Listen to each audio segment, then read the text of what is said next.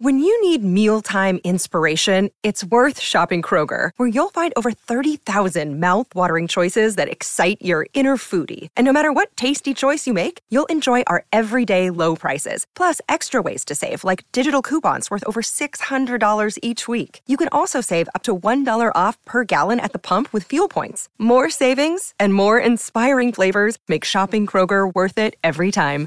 Kroger, fresh for everyone. Fuel restrictions apply.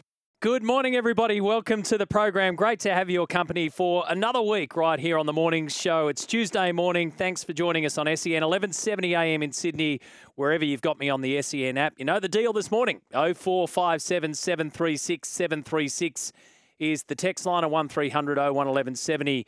That open line number. Pick up the phone. Give me a call this morning. Any topic you'd like to speak about. I'm here. We'll take every single call. My lineup this morning. I'm looking forward to a chat with Dane Gagai. So the Indigenous v Maori All Stars match on Friday night at Queensland Country Bank Stadium in Townsville. And Dane will be playing for the Maori team after representing the Indigenous team before and also playing for the Maoris back in 2019. But here's the kicker to this one. So he has dual eligibility.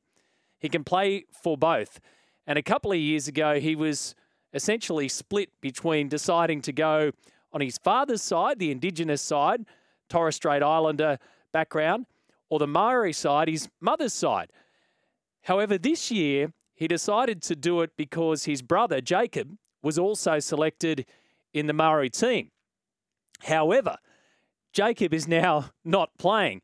He's going to prepare for what is hopefully his round one debut with South Sydney after an injury, which I'll get to a little bit later on at the Bunnies.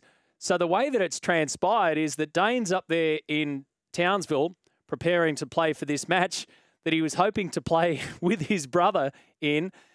However, his brother won't be there. However, still, Dane will. And uh, we'll catch up with him a little bit later on this morning. In fact, in about 25 minutes' time. Daniel Garb will be along to talk world of football. Laurie Horish from ESPN is about to head home from Las Vegas.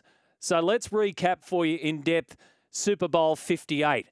And I'd like to know this morning how did you consume the Super Bowl yesterday? It's a work day for us, and it starts as we're all starting our working day. Now, I had the day off because here on SEN, Jared Whateley and Benny Graham and the team were calling it, as you know, live. So I got a mixture of all things. I watched a bit in the morning. I watched a, a bit of the start of the match. I ended up having to travel yesterday, so I was tuned into SEN's coverage. So I got the the bells and whistles of the TV coverage, and I watched it through seven Channel Seven. Its coverage, I think, on Seven Mate, they had the Armchair Critic program in the morning, and then that rolled into CBS's coverage. So it was CBS's coverage from start to finish. And then I, when I was out, I just listened to our coverage, which was awesome, including the final play. I was on the road when the final play took place, and that's how I consumed it. So a couple of do's and don'ts after the Chiefs beat the 49ers yesterday, and we'll pick through all the details and what it means for the Kansas City Chiefs, and probably more importantly, what it means for the San Francisco 49ers. But what about the do's and don'ts now that the NRL are heading over there? So our focus at Allegiant Stadium quickly turns around to rugby league. If there are some do's and don'ts from what you saw yesterday in terms of pre match entertainment, halftime entertainment, the coverage itself, what could we do and do well, do you think, in the NRL? And what don't we want to do? What shouldn't we be taking from Super Bowl and all that goes with it into our big extravaganza over there. I did a quick straw poll around the office this morning, folks. Now, the celebrity star power seems to be top of the list. So, one thing the NRL could do well is try and get as many celebrities there and get the TV cutaways to them. The obvious one, Taylor Swift, right? So, Taylor ain't going to be there for that one.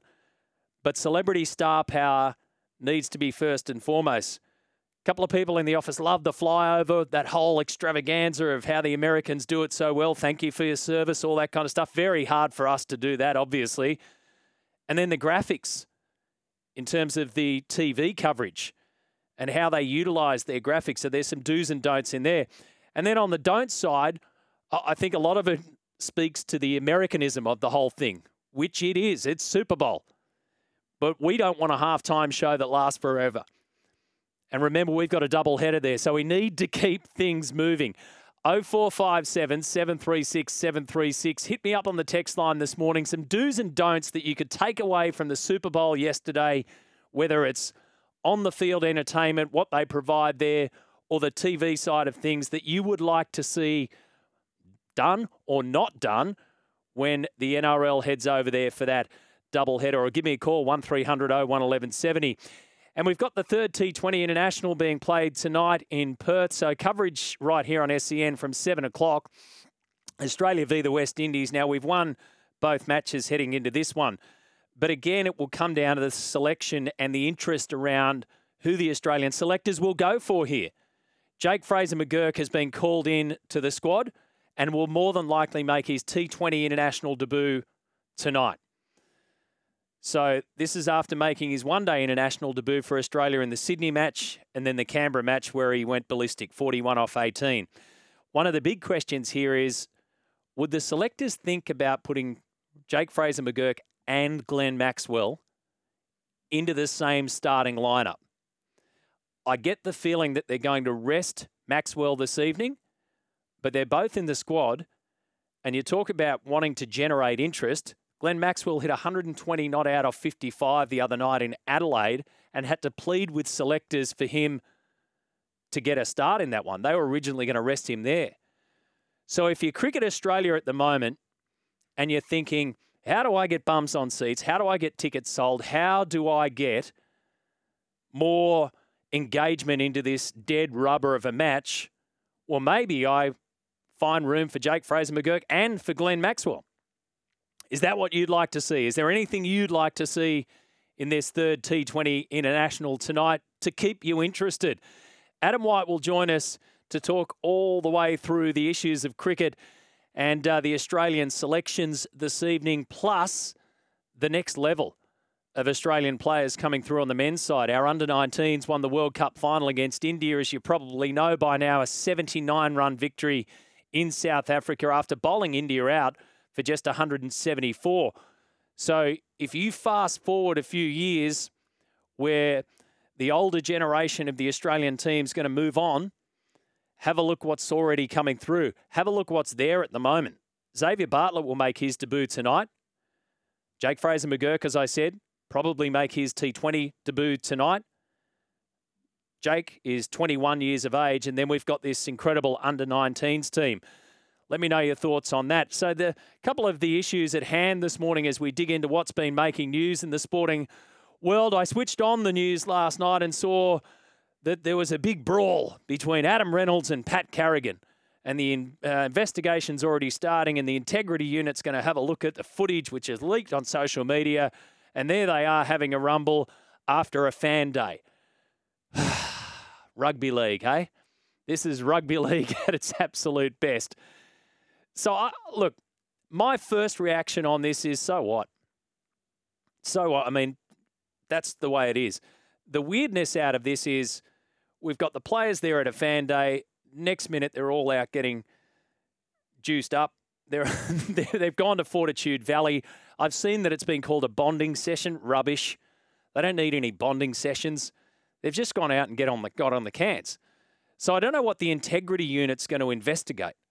If you don't want players to go out and wrestle when they're drunk, then stop them getting drunk in the first place, or somehow come over the top of them and, and come down on them, going out and getting on the you know what after a fan day. There's a time and a place for everything of this. Was it a massive fight? Do you think it's going to split the Broncos in half? Doubt it. And no. Was it something that was captured on social media of a couple of blokes who are absolutely on the cans and rolling around? What do you reckon footballers don't do that often? I mean, it's the Barnaby Joyce moment of the NRL. Probably just need to move on. Do you think it's a big deal? Let me know. There's a couple of footballers who've had too much to drink. The NRL integrity unit, I reckon, would take a look at it and say, guess what, fellas? Don't get on the sauce and go out. You want to do that when you're employed in a public arena, do it somewhere else. But that's about it. I can't imagine too much else is going to come out of it. But hey, that's rugby league. Turbo, Gerbo, and Burbo. They're all heading to Vegas, it appears, which means that Josh Schuster won't be in that starting team for Manly because Ben Trbojevic is going to be rewarded for what's been, by all reports, a brilliant preseason for him. So the youngest of the three Trbojevic brothers will be there. Josh Schuster will make his maiden appearance of the preseason in a weekend trial against the Sydney Roosters. And after everything that has been said about Josh Schuster himself, whether he's fit, he's had the injury problems, he's had chicken pox as well. Yesterday, he fronted the media at the Manly Seagulls launch, and here's what he had to say.